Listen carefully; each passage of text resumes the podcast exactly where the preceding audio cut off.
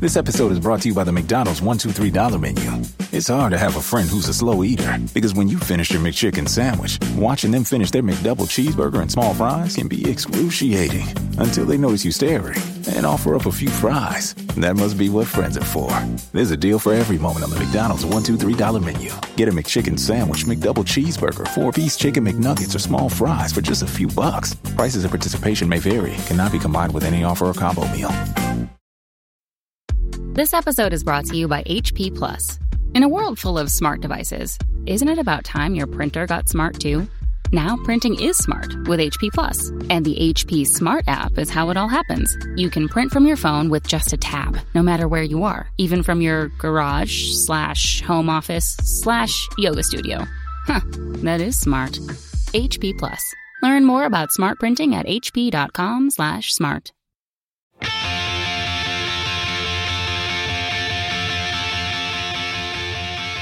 Hello and welcome to episode 151 of the Washed Up Emo podcast. I am Tom Mullen from washedupemo.com and today we welcome Adam Pfahler, drummer for the band Jawbreaker. A documentary was released a few years ago called Don't Break Down.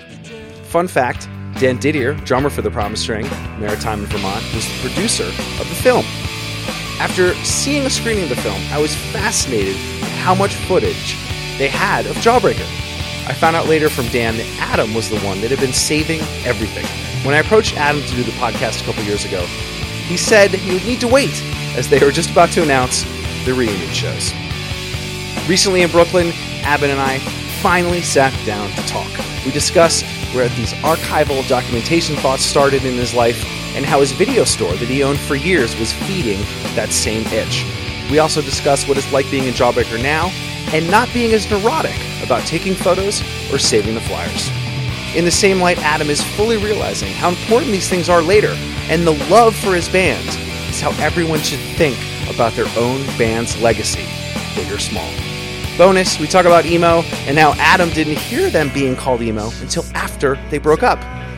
Finally, a couple rad Nirvana stories about Adam seeing them for the first time and knowing that that first single was going to be Smells Like Teen Spirit.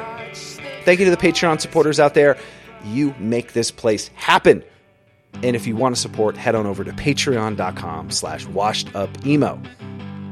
This is episode 151 of the Washed Up Emo podcast with Adam Pfahler of Jawbreaker.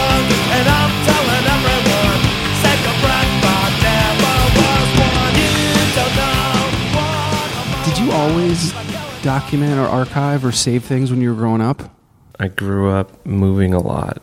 Um, I lived in Hermosa Beach in California for the first six or seven years of my life, and then after that, it was I was basically moving every two years. Wow. And I've not thought about this. I'm just thinking out loud right now, but maybe it's always been important to me to know exactly where I was at a certain age, in a certain grade, um, just to sort of track where I've been.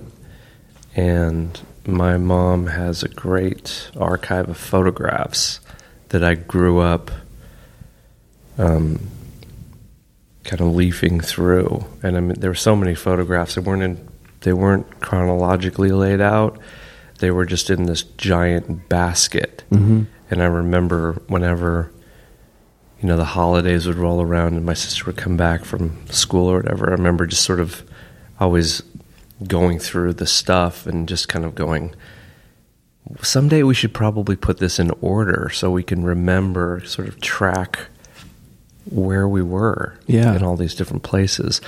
We didn't we weren't like army brats going state to state. It was just sort of, you know, we just changed neighborhoods, but I you know, I was like I was like trouble, so I was I went to a lot of schools and stuff like that. Not getting kicked out, but like I moved a lot and Yeah. I would switch schools. I'd be like this place isn't for me. This is bullshit. I got to go somewhere else. So maybe maybe I've always liked the idea of kind of tracking my you know the arc of my life and the different places I've lived um, and schools I've been to and friends that I've had. Maybe maybe that's it. I remember when I was in sixth grade, Chris Stewart, my sixth grade teacher, she was my very favorite teacher. She made us write an autobiography when we were 12 years old. Wow. And I remember really liking that process, even though I'd only lived 12 years.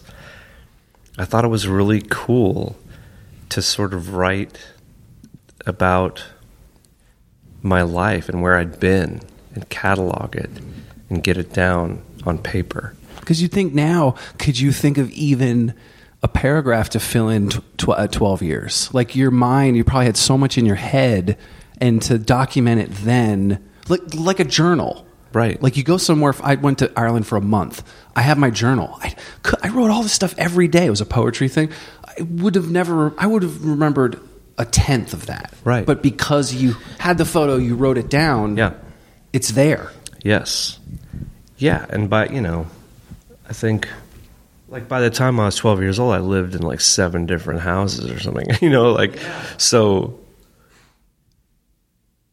at the time I thought I had a lot going on. I was like, yeah, I've lived a life, you know.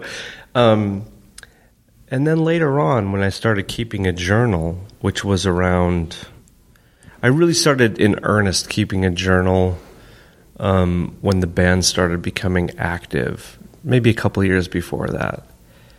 But maybe it started in when I was at uh, NYU in '86 or something, and then through my years at UCLA and the band and working and stuff. And I remember thinking, When you started, what was what were you thinking? Like, I just want to write this out. I just knew that I'd forget what was going on in my life. And if I just wrote a couple of paragraphs and just named the places that I went, maybe it would sort of set off my memory and I could recall. Yeah.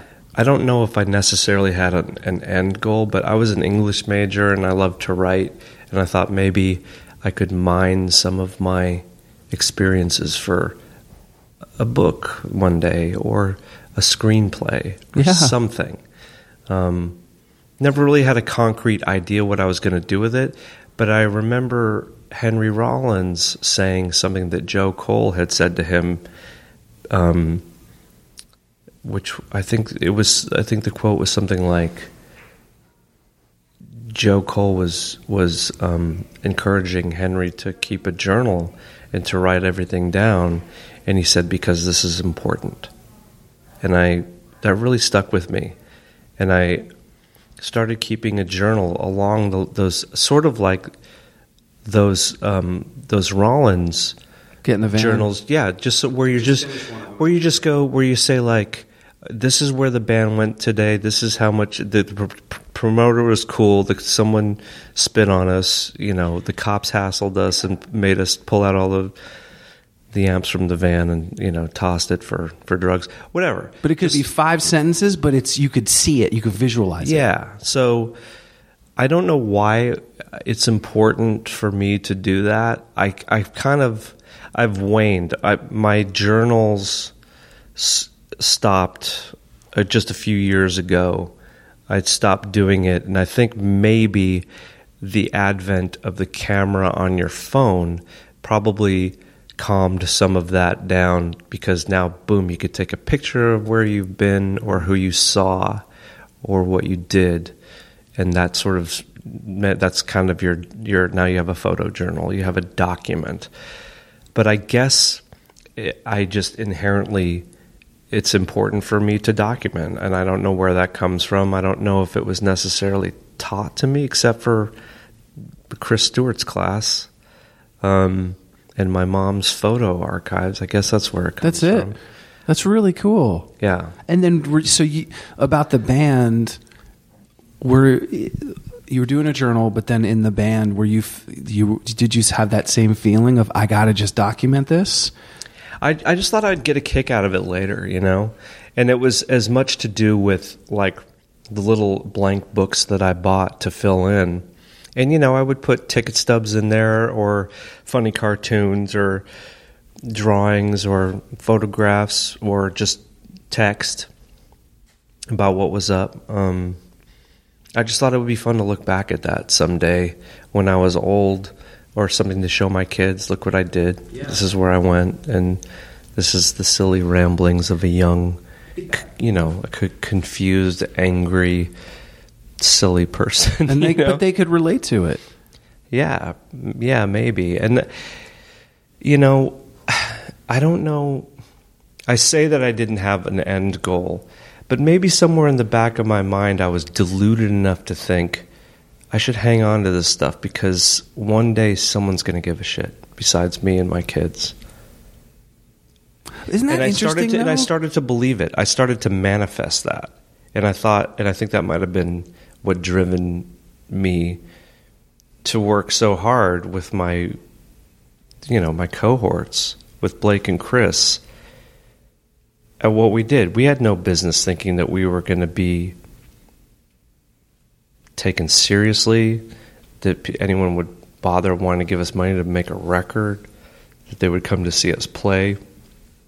But we really worked hard. We really wanted to be a good band. We wanted to be great. We weren't in it for like money and chicks at all. We wanted to be a great band and we worked our fucking asses off and we sucked for a while until we sort of started getting it. Um, and when that started happening, I really did feel, I think something in the back of my mind was like, keep everything, wow. take pictures, write it all down, Video. Videotape. But that's Uh, crazy back then that let everybody know out there you didn't it's like your phone didn't do anything. You didn't even have a phone, so to have Oh no, I would V- steal. I would steal uh, cameras from like But big V- box stores and but the VHS ones or the high 8 ones or the you the know, high eight ones. Yeah, those weren't cheap. I remember investing in in in. It wasn't even high eight. It was called digital eight. Those are my tapes. Oh, right. And before that, Super 8. Super I 8. have Super 8 footage that, like, Jeff Martin, a good friend of ours from a long time ago, who eh, who really helped us out a lot in the old days. He was a documentarian like crazy. Is a guy we went to school with, and he was just rolling footage on Wow. everything. And he he had Super 8. He had one of those big ass VHS cameras that you have to like rest on your fucking Yeah, yeah. shoulder.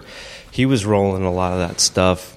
And there was always like one. There was always like one person at the show. That's what I remember. There's always one rolling. kid that had the nice kid. camera and mm-hmm. one kid that had the v- VHS. Yeah, and and when they would send me a, a copy of that in into a box it went, and I'm thinking one of these days, maybe just for shits and giggles, because I also kind of minored in film at UCLA. One of these days, maybe I'll compile all this shit and just sort of tell this story in some way. So I kept everything. I mean, not compulsively. It wasn't very well organized. It was just, oh, this tour ended. Here's all the lamp. Here's, Here's the all. shit. Here's the ticket stubs I Put it got. here's the flyers. Yeah, put it into a box. Here's the posters box. Here's the flyers box. Here's all, my stack of journals. Here's all the tape, the live board tapes. Here's all of the VHS copies. Everything had a box, sort of. And people Throw would it- probably reach out to you and say, "Hey, I taped the show. Yeah. Send it to me, please." I remember tape totally, trading. Totally. Yeah. And so I just took all that stuff and threw it in my basement. Um, and just there it sat for years through moves and, you know. And it finally and it finally did come in handy cuz that weird thing happened where, you know, the the band got more popular in the wake of our dismantling it. And and then I get a call from the guys who made the Minutemen movie, Keith and Tim, and they're like, "Let's make a movie." And I was like, "Well, Guess what I got? I have a lot of stuff," and they had to sift through. I do not envy those two guys or Dan, but they had hours and hours and hours. They had enough for a series. Wow. Like seriously, if any, if if people gave a shit about this band that much, that HBO would want to give us a like a seriously, it could have been a, a, a ten part thing because it really catalogs everything from the from the jump. Wow. From when we were uh, sophomores in 1986, practicing it in Sonic Youth's you know space in New York and recording with Donnie Fury in the Lower East Side to moving to Los Angeles and playing Al's bar and uh, you know Raji's Do you think that if you, I think that if you didn't do that, to you know to, to Gilman and onward. yeah, I don't think if you didn't do that, I don't know if this would have happened. Oh, There's a piece of, I'm not saying you, I, yes, anything can happen, but I, Yeah. I think like there's this just, you kept it alive. And even if it was in that box, it was alive somehow right. and it was there. Yeah. I mean, I'm a control freak, right? and when we when our band broke up, I I got all of our records back from whatever labels that they were on, and I put it on our imprint, Blackball Records, which is what was the imprint that we used for The reissues, right? for the Whack and Blite EP initially Oh, right, right. right? So I took, I found, I got all of our indie stuff back. Um, the LPs, the full LPs, and all the comp tracks and stuff. I got all those tapes back, and kind of curated our catalog, and then by extent, like our legacy, um, on the Black Ball label imprint. So in do, in doing that, because I had all the stuff, and I was in charge of remastering the records and reshooting the art and putting all this stuff out and getting back all of our music and putting all of those ducks in a row. Like I necessarily became, you know, the the point man. I was the point man for Jawbreaker, and then I got us a website, and then I got us a Facebook page, and then an Instagram, and a Selling Twitter, merch. and and yeah, a merch company to print our stuff and restart reprinting our shirts. So I did all of that stuff while that that was just my hobby. You know what I mean? I had a job. I had I was starting a family. Um, but in my downtime, I methodically kind of curated our legacy. I can say that. I'm not going to say I'm responsible for this But that's all you need. But I mean, what, I mean, Things it was, it was part of it. What really, and Chris mentions this too. Sometimes he says, you know, it was our absence that you know made all of those hearts grow fonder as well. You know what I mean? Our popularity after we broke up could have as much to do with us being gone and no one hearing a peep. Um, because really, we're a cult. We're kind of a cult thing. We're not. Um, we're not a huge band. I think people. I was just talking about this. People think that that we were wildly popular and rich and and you know, and we were not. We were anything but. Um. So it, it- you know what I've done as kind of you know, in a way, I kind of got left holding the bag because I had all the stuff in my basement, and rather than being the kind of person that could then hand that off to a label or another person, I'm not that guy. Like I got to do it myself. I have to, um, and not because.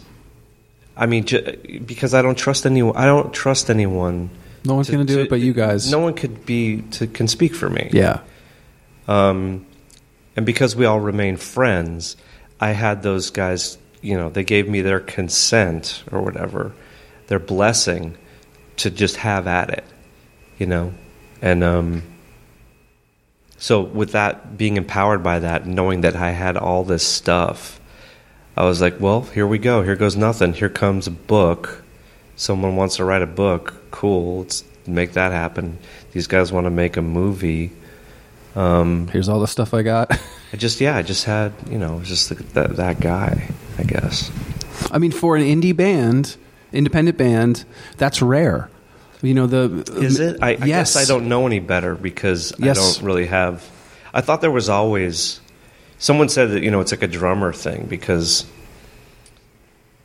you're not, you know, agonizing writing all the all the music. And No, I mean you, it's you're the guy that you know is doing that all that other stuff. I don't think anybody does it well. I work with major label artists and I work with independent artists, and when I ask these questions, it is never thought about it. I don't know. I might have something that's over there. Anyway, uh, but, you know, it, it's not in the in the moment, and I think artists that are remembered today are because people did some work and with you put some stuff in a box. Not everything wasn't, but that's not happening because everyone thinks it's on their phone.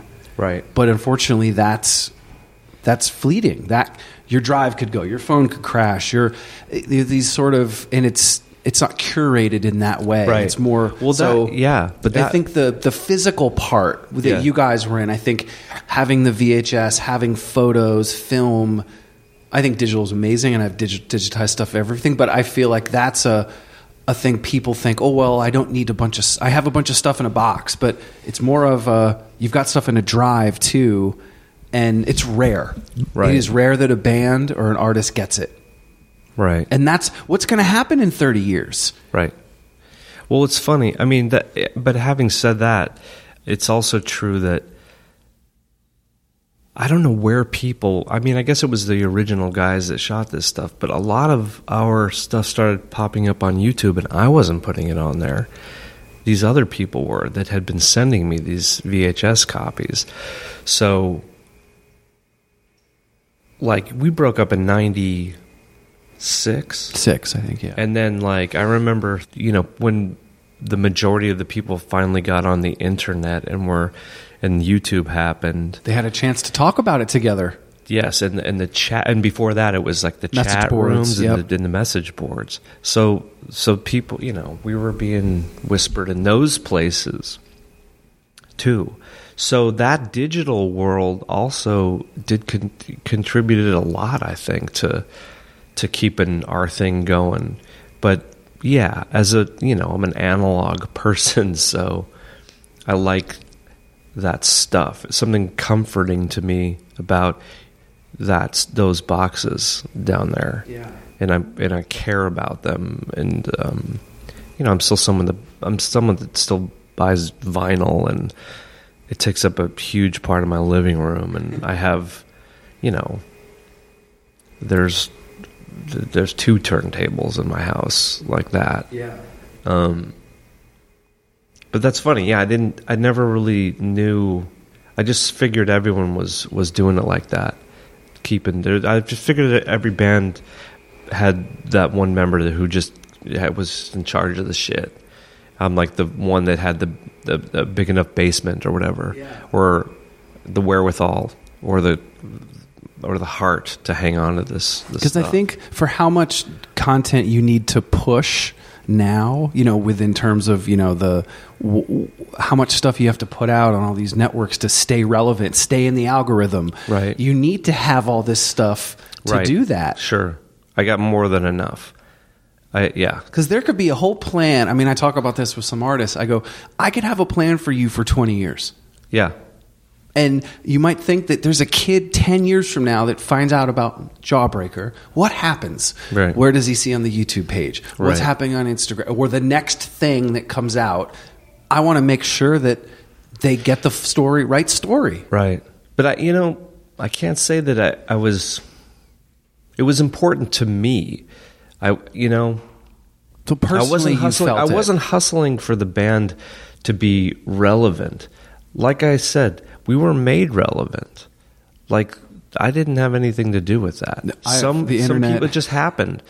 That that just happened, and I like to think that that's due more in part to like we wrote good songs and we we you know we had longer legs maybe than certain bands that maybe people related to our stuff later and then it took a subsequent generations of people could still relate to our stuff and it wasn't too put into a certain era or genre. I mean, it's definitely a certain time and place in the way it was recorded or whatever. But something about it, I, I like to believe was timeless. Yeah. And really, I had nothing to do with our relevance. And um, and when I started hustling and started getting the website and doing the the record label, I didn't, you know, I knew that sure we could make money at these things. If we sell our own shirts, we're certainly going to make more money than if I give it to somebody else and make a, a royalty. And I knew that if I put out my our records on my one man label, I knew that we would probably still make about as much money selling less records now that we have a bigger cut of that pie. So I wasn't I wasn't ignorant to these things, but really the at the core of it was going back to that feeling of this is important. I want my stuff available in a tangible tangible format that I like best and I want it to always be in print and I want it to always be available and the only way to do that is to have it in your control to have it in your basement on your label and no one could take that away from you. And the last piece of that puzzle was dear you. And the best I could do was to license it for 5 years and to ironically pay the label. It's so messed up. yeah, like a ten thousand dollar advance To get and you then to put pay it them out. a la- That they weren't even going to do anything. right. It was just languishing. It was not repressed. It was just languishing in their archive, and they weren't doing shit about, about it. So I was like, all right, well, if I can't buy it back from these people outright, the least I could do is to make it available on my own label for five years or whatever, and then who knows what'll happen after that. Anyway, so that's that one record is the only missing piece of of that puzzle, and it. Now that I'm saying it out loud, I sound like a fucking crazy person, like an OCD. Like, Any other discussions with them about it?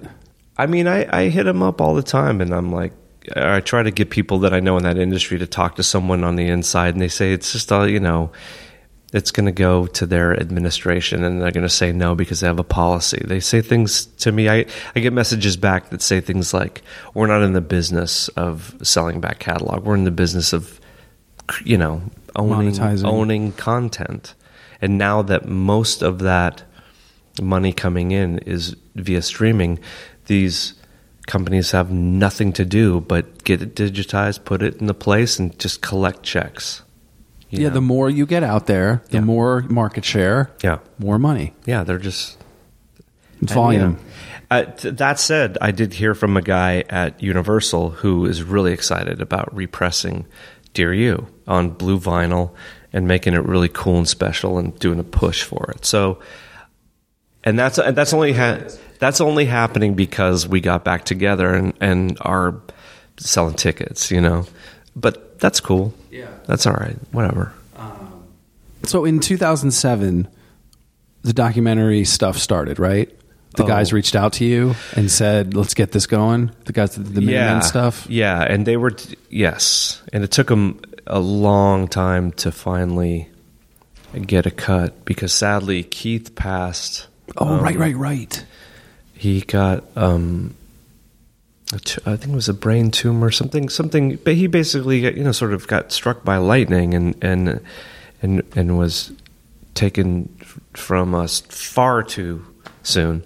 Um, but but he but that said, he was also you know it took however many years because he was really doing it as a labor of love. He was doing it on his off time when he wasn't raising his children and working a job and living his own life. And and similarly, uh, Tim Irwin, who was shooting it and directing it, he, that guy's got a real job. He's got, you know, he shoots skate and snowboard stuff and is flying all over the world constantly. This is just out of love, and so again, yeah, Yeah. it's going to take a minute. So it was, yeah, it was just sort of catcher. And going through all the, It- yeah. the footage and stuff. It was catch as catch can. They got, I just sent them every single thing I had. I took a picture of every poster that was silk screened, and I sent them flyers, and I sent them stuff from my own photographs, like my archives.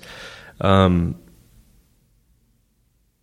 yeah, and just I, I might have even given them journals and stuff like, or pieces of, of writing. You know, I just gave them everything, and then it took them a, a really long time to get it all together. And then when Keith passed, um, that's when Dan got in the picture. Dan from Promise Ring, um, and he started. He took he, he took on a huge role, sort of getting a a really cohesive cut of the film and just doing all of the sh- shit work that you have to do, licensing the song, whatever he had to do. Yeah, all that stuff's crazy. Yeah, it's totally nuts. Um, and then so it finally came out. Like I think it was like more than ten years since we had began. wow. I mean, the, what I loved Begun. about it Is it begun or began? Since we had, begun Started. Begun. started. let's just go with started. I usually do that when I'm writing. If I can't, I just change the word. I'm like, fuck, I can't figure out the right tense. I'm Since horrible at tense. I mean, I think what's great about the doc, in which I liked, is that it's not a lot of talking heads. There's yes, it's you know Jessica's in there, you guys are in it, but it's not like every situation needs to have the Ken Burns pan and someone describing it. No, you have the video, you have the flyer, you have Oh, that's one of my favorite things about it is how collaged it is because there's all those different formats. I think they use there's like every format. There is Super 8, VHS, Betamax, fucking High 8. But like talking about the HD, argument, even the talking head stuff. It took so long to make this movie. Oh, it went by- from SD to HD, Yes, right? Yes, That's crazy. So you see almost every single format of film, and that's part of this story, this long arc. You just you can almost play it without sound and go like, oh shit, this is a long history that we're looking at right here. Yeah, from the so that- 80s. that's so I love that. I love seeing the aspect change. Oh, right, right, know? right. And then, you know, getting really grainy. Yeah, all of a sudden it VHS looks stuff. horrible, and then there's bars on the right and left because it's almost it's Yeah, like a four three. 4-3, yeah. it's cool. I think that's one of the most charming things about the movie. But that's what it that's why it connected when I watched it. I'm like, "Oh my god, Adam had all this shit. This is I amazing." I and did. I think that's what made it that's again, if it was just talking heads and you had a couple flyers and maybe one video, you would have shown the same video from the same shot. Whatever the I've seen those docs. They only have one video and they keep going to it and throughout Right. the whole thing and it Totally. just I, how do you tell that you can't tell your band's story if you just have that and i think the the um uh, it's also people sometimes don't know you know they don't write down what's on it or they don't write things um, I can't speak to like my motivation. I just I, it was something I was kind of compelled to do. i love it I don't. Uh, yeah, you know what I mean. I didn't know exactly the end game. I just thought maybe one day something will, will it'll Yeah. be cool to have this stuff, either for myself or for my kids or for people that cared about our band. Um. when you had the video store hmm, in san francisco yeah. was that kind of the same thing of there's all these movies and things that people might not have known or um, this is a way to The reason why we stuck around for twenty one years or whatever. you had the shop for 21 years from ninety seven. I just sold it. That was a couple years ago, right? Or I think no. I like last year I Oh, sold wow. it. Um, wow. Okay, that's funny. I never thought to tie these things in, but here we go. I knew that we were the reason why we lasted so long, even though we started getting we started losing people to. I think at first it was like probably um, cable TV, and then like stream, then Netflix and streaming services on demand, um, all that stuff. Um, the reason why we were one of the last video stores standing is because we looked at our store not like a video store, but like a library. So we wanted to have, and we didn't, but we wa- our, we strove. We wanted to be like a library of great films and have all the stuff that you can't find on all those other place in all those other places. I mean, aside, my other wish for our video store was that I wanted it to be like a cool place for you know people I knew that were artists and musicians and students. I wanted to ha- them to have a place that they could work and then go off and do their thing and then come back to with without you know. I wanted it to be that like a cool place for our community. Um, and but besides that, we yeah we wanted to you know we weren't just pimping the newest whatever movie, big blockbuster. Um, we wanted to have, you know, whatever, Chulas Fronteras or like, you know, deep tracks shit stuff. You know, from uh, you know we had a great archive of foreign films, so we had we had something there for everybody. It was like a cult film. You know, we had everything listed by director. We had um, a huge Hong Kong section. We had a great documentary section. Um, we had independent films, truly independent films. We had a section of films that were only available on VHS, like that just didn't make the jump to digital. So we wanted to be an, an archive, and I never. You never thought about that? I literally, when I, I, I said, "Oh my god, he's doing it again." Yeah. I mean, I think that's again the library to Fuck is have. wrong with me? No, I having the What the having a documentary section, having those places for people to learn. I think it's it's. I think of it like the YouTube channel. People treat YouTube channels are just official content, and I think of that as the blockbuster movies. Like we're just going to go there, and I'm not saying they have blockbuster movies, but as a band, you're just going to have the official videos. But no, I want to. I want to see that other world. I want to see what that guy watched, and then each No, of the. we we were really it was really fine tuned. but you could really learn about a, an art, like a, a director's influences, and then you could kind of just like you go down with bands, you could do the Yes. same thing at that store. right. Hey, I watched this on this documentary. What else did he do? Oh, well, his other buddy did, and then Yeah. you just go. Yeah, it was. Yeah, I mean, we had a section it, within the comedy section. We had like Mel Brooks, Albert Brooks. We had a section called like Reagan era teen exploitation. it was really chopped up in there. It was it was rad. Um, you know, they come in and they go like towards the end. They come in and they go like, "Really, a video store?" Like people would get towards the end of the video store people would come in and take a picture of the video store rather than do a lap and rent a movie or buy something. They would come in and put Well, it on their instagram, on their Instagram because look at this weird anomaly. What is this you know this palace of of obsolete media.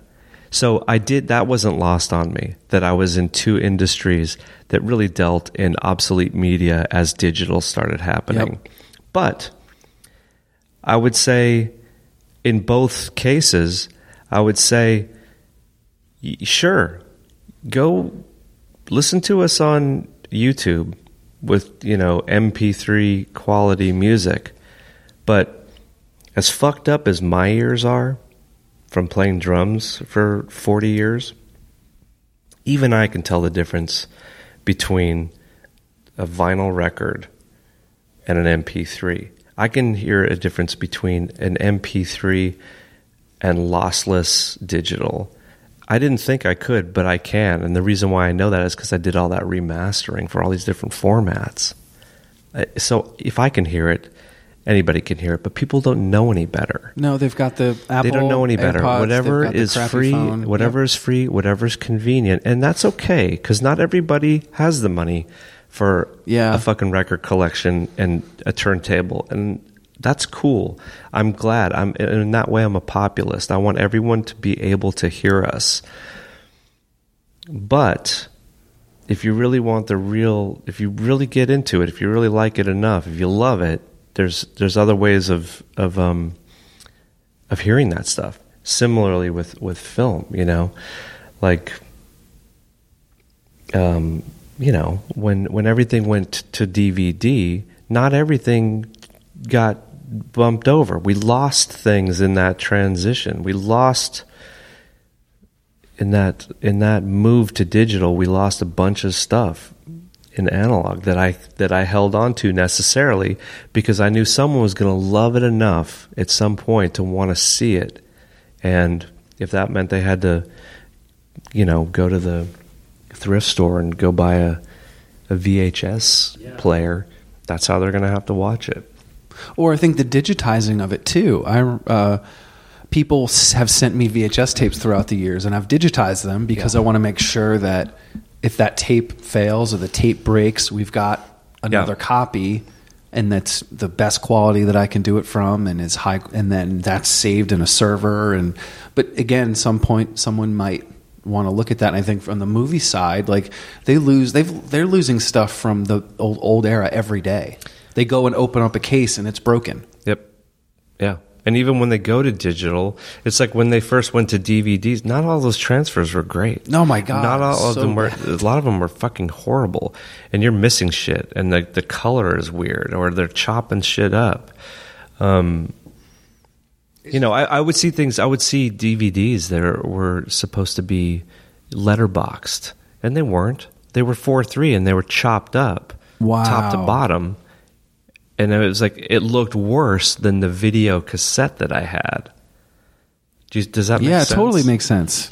Um, because I'm just saying that without really thinking it through. No, I know what you bottom. mean. Anyway, so so you know when I went to Capitol Records and fucking absconded with the Beatles catalog in a really cool little uh, box set of um, CDs, those weren't great.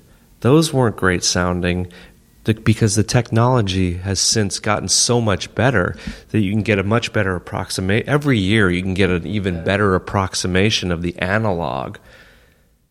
But they're just chasing that analog. They're chasing that analog sound. You know what I mean? So it's ironic that, you know, they're just making us buy the same shit over and over. Oh, again, totally. Basically. But it's interesting But that really, they- if you just have your original record, that's probably going to be the coolest thing anyway. And it Yeah. might ha- it might have some pops and skips in it, but The warmness of it. it's going to be rad. It's going to be the raddest thing way Yeah. of, of hearing it. That's cool. Anyway, um, but yeah, the video, uh, yeah, uh, the video store was definitely my other, uh, Archivist. yeah, kind of like, and it, yeah, just obsolete media place. Are you still doing it today? Are you still documenting? Are you still writing stuff down on these when the with the reunion and Well, all the shows? kind of. I mean, now that we, uh, it was great to bring. We we didn't um, bring her with on this trip, but our friend Chrissy Piper, is great. Why do I know that name? Because she's got books out and she's shot every band That's that you've why. ever seen. Um, she's like, yeah, she's like one of those famous kind of punk rock photographers. Um, she lives in Los Angeles, so she we brought her out. Um, to just archive everything. I was just like, shoot everything. Shoot us at lunch. It's shoot us at practice. Just shoot everything. And so at the end of these little trips that we take, she just sends me all of the pictures. She's like, here it is. That's awesome. Yeah, no, it's rad, and they're and they're beautiful too. Because she she, I don't know what it is about her, but she's she has that thing that decisive moment thing where she just knows when to push her the button. Not every not everybody knows that shit. She's really busy right now though because she's a she's like a a BMX. Um, she's ranked number six in her Oh wow! in her age uh, division in in BMX riding. So she's Busy. like a, she, she's a total shredder. so What's she's not with us on this on this one, but but like I said, kind of. Everyone's but you're got conscious of it to do that. I think some artists are conscious to bring someone on the road, give us that stuff. But it's it. I think everybody's just. I, I say they think well, I consider Fridays. this. I consider this a, in a way that as well. Well, the, I, I tell the artist that I go, your interview today as a baby artist, brand new with me at my work, when I'm doing a podcast with them, and this is my day job. I tell them this is a different conversation than two years from now when maybe you just sold out, you know, Irving Plaza, Right. And you're talking to me, For sure. Even though it's your same voice, but it's like you're going to have that. It's going to be different, and I think we have to get that moment because your interviews when you were, you know, a kid. Are Yeah. fun to look back on because that was in that. Mo- but you can't do that later. Right, right. Oh, when I was sixteen. Right. No, you're Well, an that- yeah. idiot. Yeah, yeah. It, no, it's hilarious. It's really funny too because like the documentary is us at a certain time of our life, and because it took ten years to make that documentary, by the time it came out, all three of us are different people completely. Have different perspective on the the band's history. Our sentimentality is different about it. It's like a totally different thing. So it's when I watch, I can almost watch that movie objectively because it's interesting that I'm watching someone who feels different about it than I do Wow. now. It's a trip. It's a, That's that moment. You were 10 years ago in the moment. right. That's amazing. Yeah, it's a it's a it's a real trip. And I and You can't get that again. That's what I keep telling people. You got to do it now. Right. It's we're breathing it. Right. Just like you Right. having Chrissy with you. Like I tell people all the time about photos. Like, what's more exciting, a live shot, the press photo, or you guys eating dinner? to us, I know what that answer The to eating dinner is. one is Yeah. because Blake's, you know, a certain way or looking at you a thing, and you can start to think about, you know, stories or Yeah. think about what's happening in that moment. That's exciting. Totally. Yeah. And it's it's great too because I you know, I get my family shows up to these things and our friends from way back in the day. And um yeah, it's rad it's rad to have that. I I wish I wrote I wish I wrote more. I, I keep notes on my phone. Um but part of me deliberately uh, uh, for these reunion shows I definitely was like try to be in the moment. Try not to go crazy because there is so much documentation these days. Try not to be neurotic about getting it all down.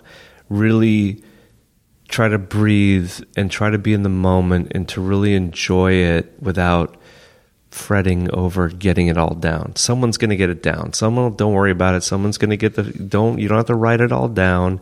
You're going to have all the emails that told you where you went and you know your tour itinerary. Yeah, in this day and age, They might someone might write about it and then you might do a podcast. So I'm like I'm I'm letting back a little bit of the reins just to try to be more in the moment. Cuz I, you know, I'm a I could be, you know, I can get I'm sort of nostalgic and sentimental and and that's, you know, that's not always great, you know. Yeah. Like, it that could be that could be that could be wear on your heart too, you know what I mean? So try to be right in the moment.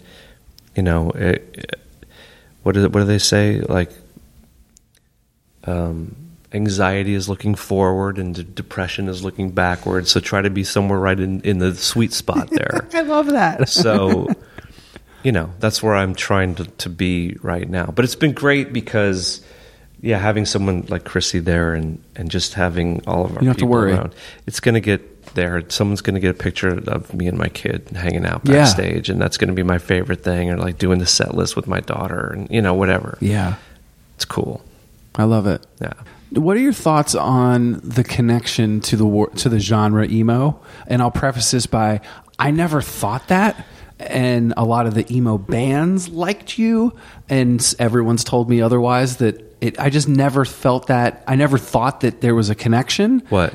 To the word emo, the band Jawbreaker. Oh, us? I don't. I'm not sure they were really. I don't think it was widely described as emo back when we were an active band. It might have been. They might have started saying it a little bit.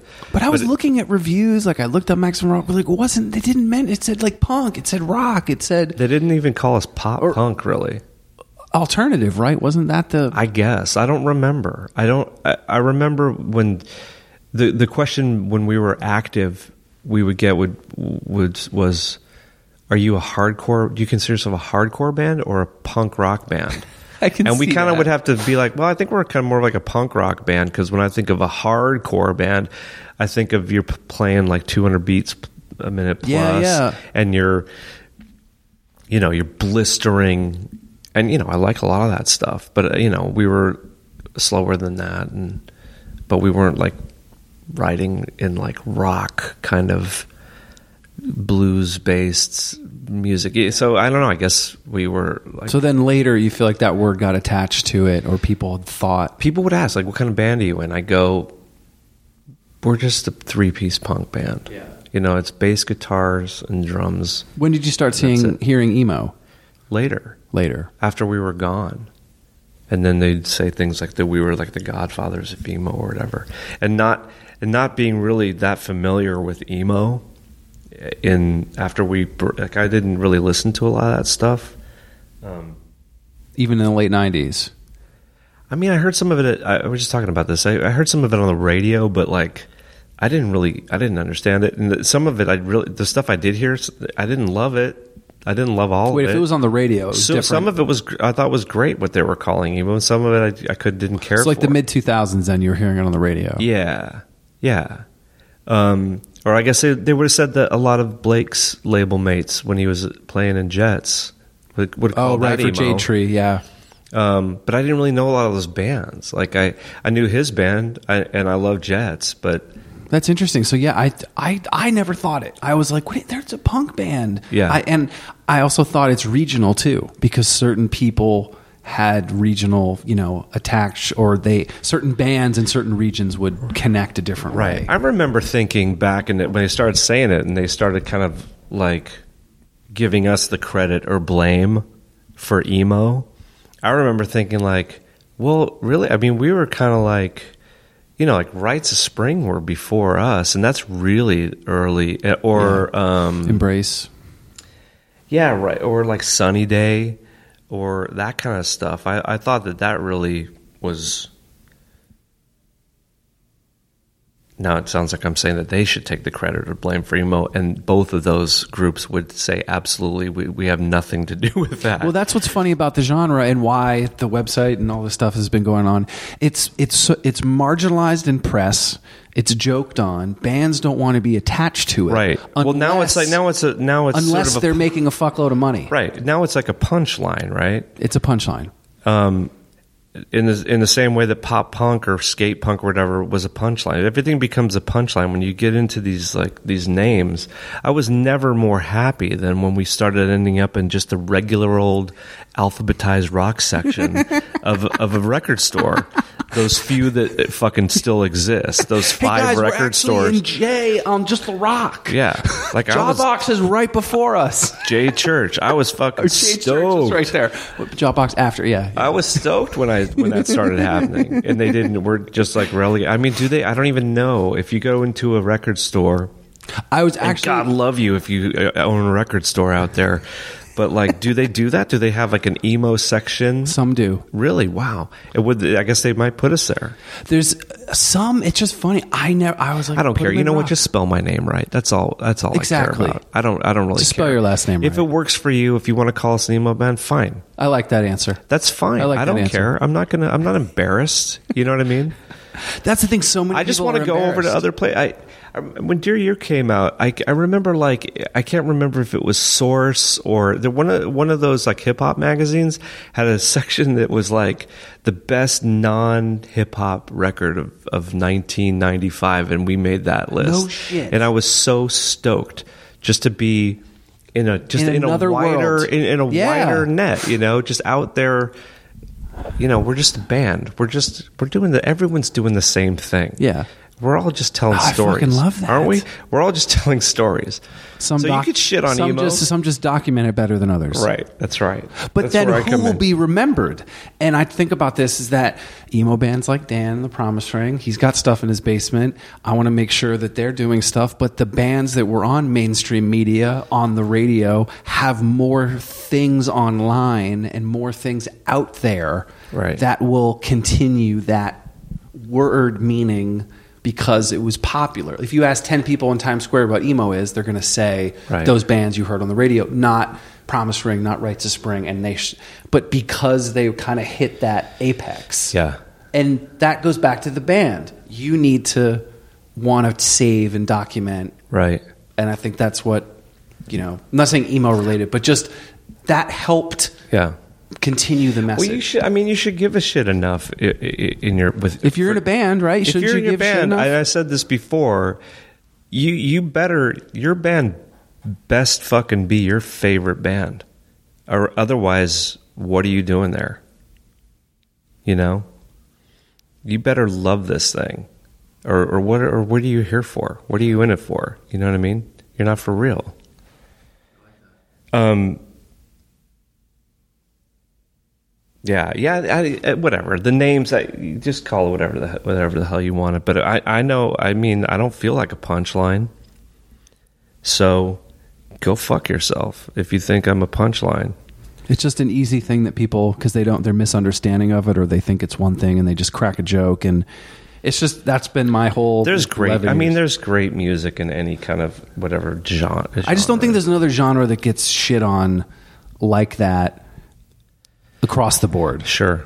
Well, I mean, it, a lot of music. I mean, you know, ninety percent of anything is going to be shit, and you really, you know, that's what's so fun about sifting through those those sections at the Yeah. at the thrift stores. Finding something. Yeah.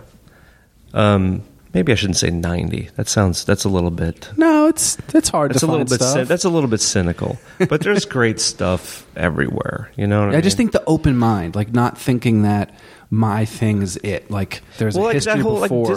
right. there's a history before and there's a history after. You will not be cool soon. I'm not cool. Right. So I ask kids that are younger than me, what's happening or where's the Everything comes back around Yeah. though. Like, Oh, exactly. what's a punchline now might come back around in a few years when just like style changes. You're right. It'll come back around and people will appreciate it again and go like, you know what? That's not a guilty pleasure for me anymore. I like that pop punk band. Yeah, yeah. I like that emo band.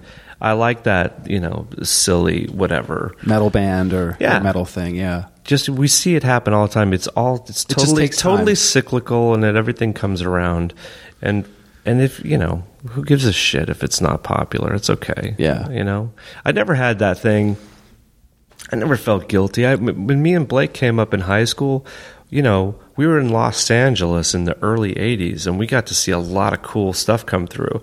But you know, we didn't. We weren't like fucking too. We weren't like really hardline about what we were listening to. Like, I can't listen to that. Yeah. We were listening to fucking Led Zeppelin in the same on the same mixtape as Black Flag and and the Minutemen and and or think about SST Records. Like, Oh, like, exactly. remember that model when it was just like a just a free for all and it had nothing to do with But what if you kind saw of music. SST, you were like, it's got to be good. You were like, it's co- it's going to be cool. It's Husker, it's the Meat Puppets, the Minutemen, Black Flag. Like, could you think of? I know, five four- yeah, more four different. like different. It's very cool. So Yeah. I and you know and like my introduction to to punk rock happened at the same time that hip hop music or what we used to call rap music. I think like when Mm-hmm. it first came out, like.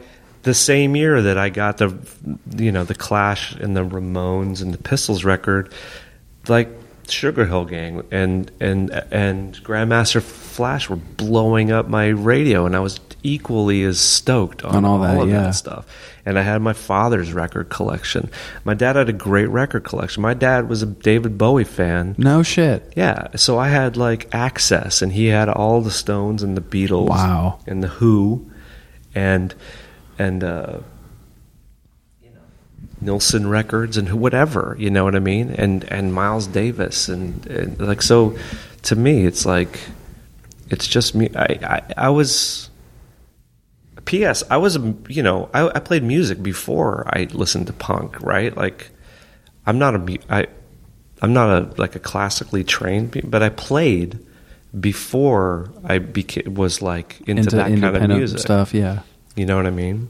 So I, I, I'd like to think I had an open, a more open mind, and I like to think that people now with access to the internet and every single thing at your fingertips are going to be more open to the good stuff. Yeah. right. I remember when uh, Bleach came out.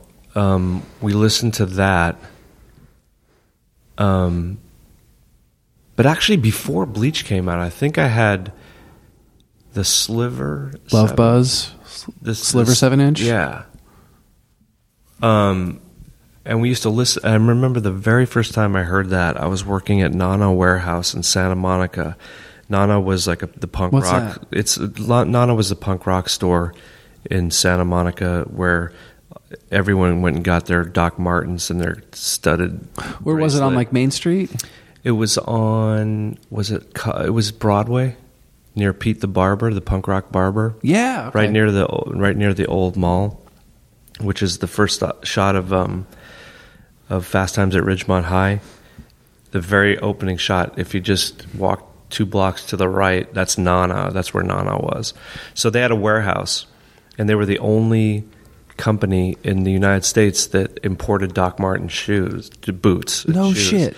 And they had creepers and monkey boots and shit. So any punk rock store in America Bought was getting them. their shit from Nana Warehouse in Santa Monica. Wow. So we, so we, you know, everyone that worked there was like in a band or was like, like me. I worked with D from L7 and um, a couple, you know, JT and and Cooksey, a couple of like Powell skaters worked there, and my bandmate uh, Jason from Tri-State Kill Spree and and another guy that worked there was uh, Kirk, who played the violin on Something in the Way on Nevermind.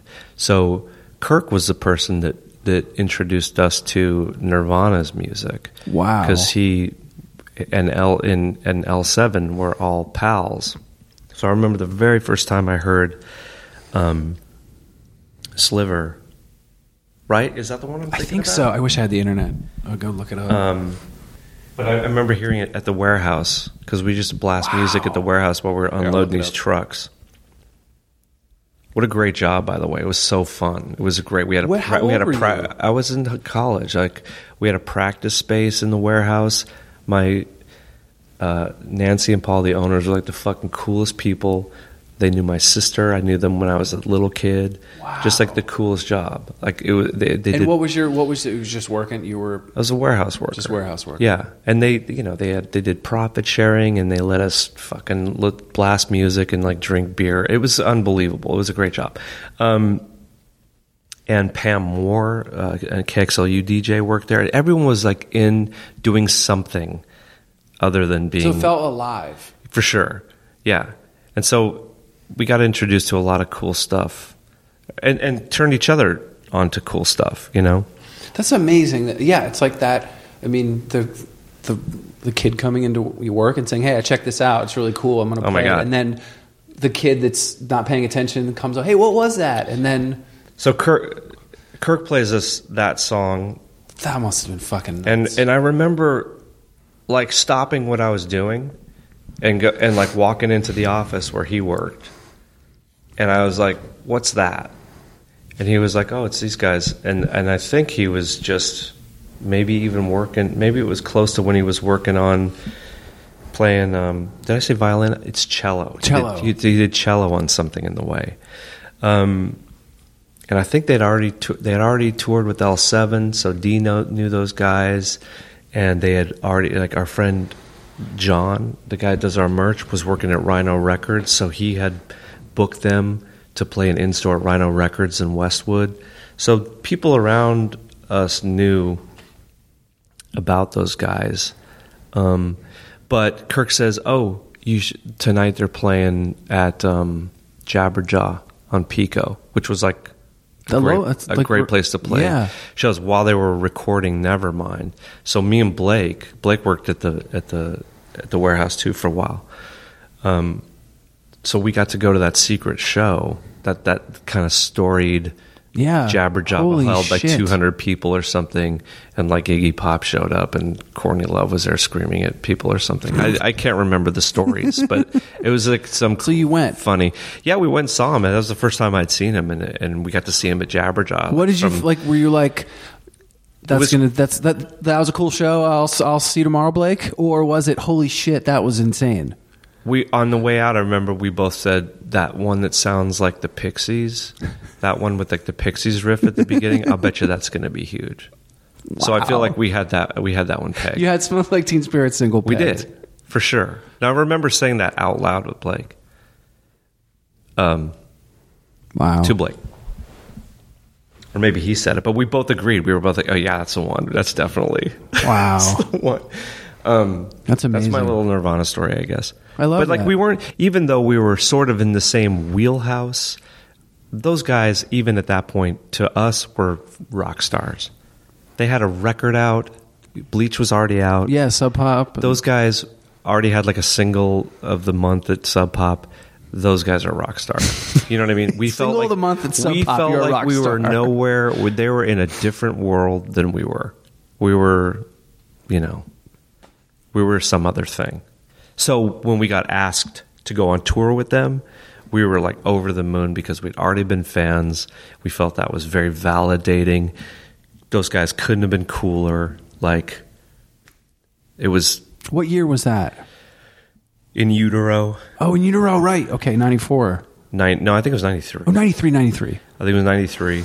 And we were playing places that were bigger than anywhere we'd ever fucking seen. It was insane. Like, we were playing at big sheds and hockey arenas and, like, you know, like, it was nuts. Um, and Kurt was super, you know, he's great. Super sweet. Asked us, like, are you to play Bivouac tonight? Like, he knew the songs. That's and- fucking rad. and he was sitting right he was sitting on the side stage when we walked off after our first show together in albuquerque and just kind of giving us like the thumbs up saying like yeah you totally went over don't worry about it you know Wow. it's awesome it was yeah it was it was really cool um but yeah That's beautiful. yeah, it was it was super cool, and that's like it was. Ironically, that was also like right, or not ironically, that was kind of like when we started taking shit from the community about like the, the big being sellouts and oh you went on tour with the big corporate band. We're That's like, We're like, yeah, you're goddamn right. We went on tour, And now it's like band. Only a few. It's almost like the timing part again. Like if that had happened five years later, no one would have said a word. Sure. Yeah, yeah. Yeah, they wouldn't have cared. They they people care. They they were very protective of their scene and I'm, you know, as as good as it feels not to you know be burdened by that um nowadays uh, I I still respect that we're you know that's where we came from and people Yeah. had fucking rules and it's like they stuck by them and they you know they got mad if you if you fucked around Yeah. and I get I get it, and I thought uh, it was cool to come from such a principled scene for sure, and we just you know we left it, but we st- thought we'd take some You of that with part us. like you leaving it. You're still like you could. I could tell with Kurt that he had was into punk rock, and like you could just Yeah. tell that it like shows like the, Yeah. you'd watch live shows like just it. He didn't start listening to or not start. He could have, but he got the punk scene. Oh, for and sure. understood, and you could see. Did it you watch the channeling. docu? Did you watch that documentary? The Which that- one? the one that Brett Morgen made, montage of. Yes. the heck? What did you make of that? I liked it. it, it kind of looked like he felt burdened and and and put upon by his fame. To me, it just looked like he was like not into it. Like it wasn't supposed to get that big that fast. Yeah. He and and the you know the poor guy suffered. Yeah. From by that. Um. Yeah, I mean, I read. I mean, oh God, I think I've read every book or whatever Azerrad's book or the other one, the um, the guy from the UK. His. It's just. It's and I don't claim any.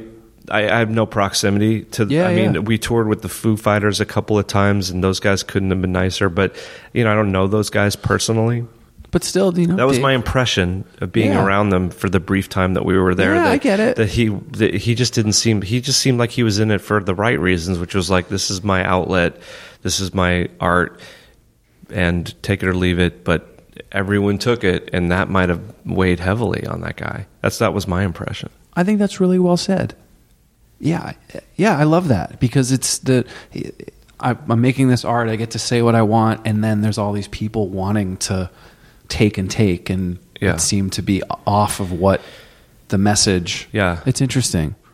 Well, it's also it's a pretty it's a pretty common narrative in a lot of art too of, of when that happens. You know, It gets hot, and everybody wants it. yeah, and then you and, and then you change or you don't want to change, and But then people want. People just want right your X record. sick. yeah, and your heart's sick about it, and it sucks. Give me another smells like Teen Spirit. Give me another Come as yeah, You Are, Totally, it's like or give me another thing. Dear You. Yeah, it's a trope, right? It's why we got signed. It's like give us another Green Day Dookie, give us another Nevermind. Well, try as we might. Yeah. that might not happen, dude. But then years later, you can have a doc. You can come back and Yeah, it, And does, you- it feels good. It feels good that people appreciate it. Uh, you know, we we joke and shit. Like, well, like Blake will say funny things like, "Where the fuck were you people when we needed you?" There's too much. Uh, some of those spots have too much power, maybe.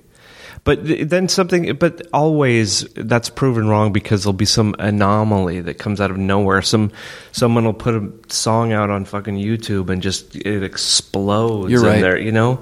Then it didn't even need it. Didn't Yeah, need that. it's it's it's a, it's a weird thing. or and then the, was the public decided not somebody else. right, said. or else there or else there's blowback against Pitchfork for being too uh, specific with Yeah. their tastes or something, and then a new group of people again. That's that's a pretty big site, and I know a lot of people go through and they change, they move from there, and the editor is their one, and then they go over to work at MTV or, or Yeah. whatever it is, whatever. yeah, everybody's moving around yeah, everyone's like the labels. totally.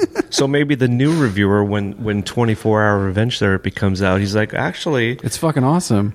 I didn't hate that, and then gives it a good review. It's funny. It's funny. Quickly, I was going to tell you when um, when they started making the movie. Uh, I have all of our our two inch analog master tapes, and I also have the quarter inch mixed down reels that have been edited that are then going to become records or tapes or whatever CDs. So I have all that stuff except for I don't have the Dear You masters. I don't have those masters. And when they started to um, put the movie together, I wanted to get. We have instrumental mixes of all the Dear You songs. They do that in case you're going to play on television or something, and you could just mime. Yeah, yeah, yeah. So they have all of the mixes, but without vocals. Um, so I thought it might be fun to use some of that music in the movie. And I was like, I don't have the masters. And I asked Keith and Tim, who were making the documentary, can you go and find those masters for me? So they get a hold of Universal.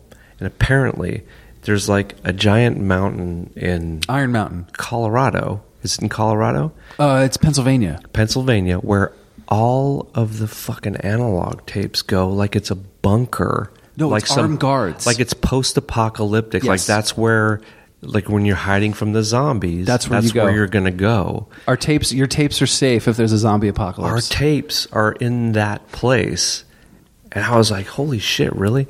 And they said, "Yeah," and I, and we had to sign some forms, and they got the. They go tapes. get it. They digitized them for us, and they sent me back a hard drive.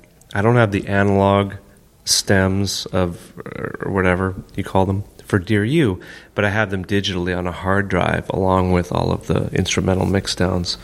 Um, and it was just that that I, that idea of that archive in deep burrowed in the the base of some big mountain in Pennsylvania was pretty intriguing to Yeah. me. Now that's some serious f- fucking archiving right there. Like what are they hanging on to that for? Just in case of what like it's safe from Well, it's radiation. Like the, well, it's the same thing in what is it, flooding. Finland. Who's the one that has all the seeds? There's a Scandinavian Yes, country that yes. has all the seeds. You're right. You're right. Just in it- case. Just in case. Right. We fuck up. So when the sea levels rise and global warming has ruined this planet, if millions of years from now, you know, somehow the human race fights back, they're going to find Dear You. they can enjoy. And they're going to be like, there's this great doc sitting right next door to this. Yeah. This is cool. It's on a DVD. We don't have that anymore. We're going to have to transfer it to our brain. co- Like, there's going to Does be that some mean? format. Does that mean that they also in that bunker? Do you think that they have all the machines that are going to play those things? Yes. They have to, right? Yes. They have to have every single kind of format, probably. Yes, Warner has that too. Per, like I've seen it all. Like there's a there's the there's rooms and there's experts that they do other, but there's literally the the one for the the two inch tape. There's the one for the older one, and it's all connected to computers and because they're constantly digitizing. If you're ever in LA, That's so important. That's how important it is for them to be selling these things. Is that they're protecting them with that kind of Yeah. security? or just, but I think they're also respecting the artist. Like that's the this is it. right. That's what they put down. That's important. We have to protect it. That's cool. When we when we visited Warner's when we were thinking about signing, we went and had a meeting with with um, Lenny Waronker, and um, it was really cool. And in LA. yeah, on that lot. Um, he had a really cool uh, stack of records, and it was every record I think that he had put out, that Warner had put out Since he started? since he was there. So it was just like Wow. hundreds and hundreds and hundreds of records. It was I was like I just kept on staring at it the whole. time. He's like, "Well, what do you guys want to do with your?" You know, just kind of staring at it like like I want your records. it's pretty rad. Sometimes when I'm driving on the road at night, I see two headlights coming toward me. Fast, I have this sudden impulse to turn the wheel quickly, head on explosion, the sound of shattering glass, flames rising out of the flowing gasoline.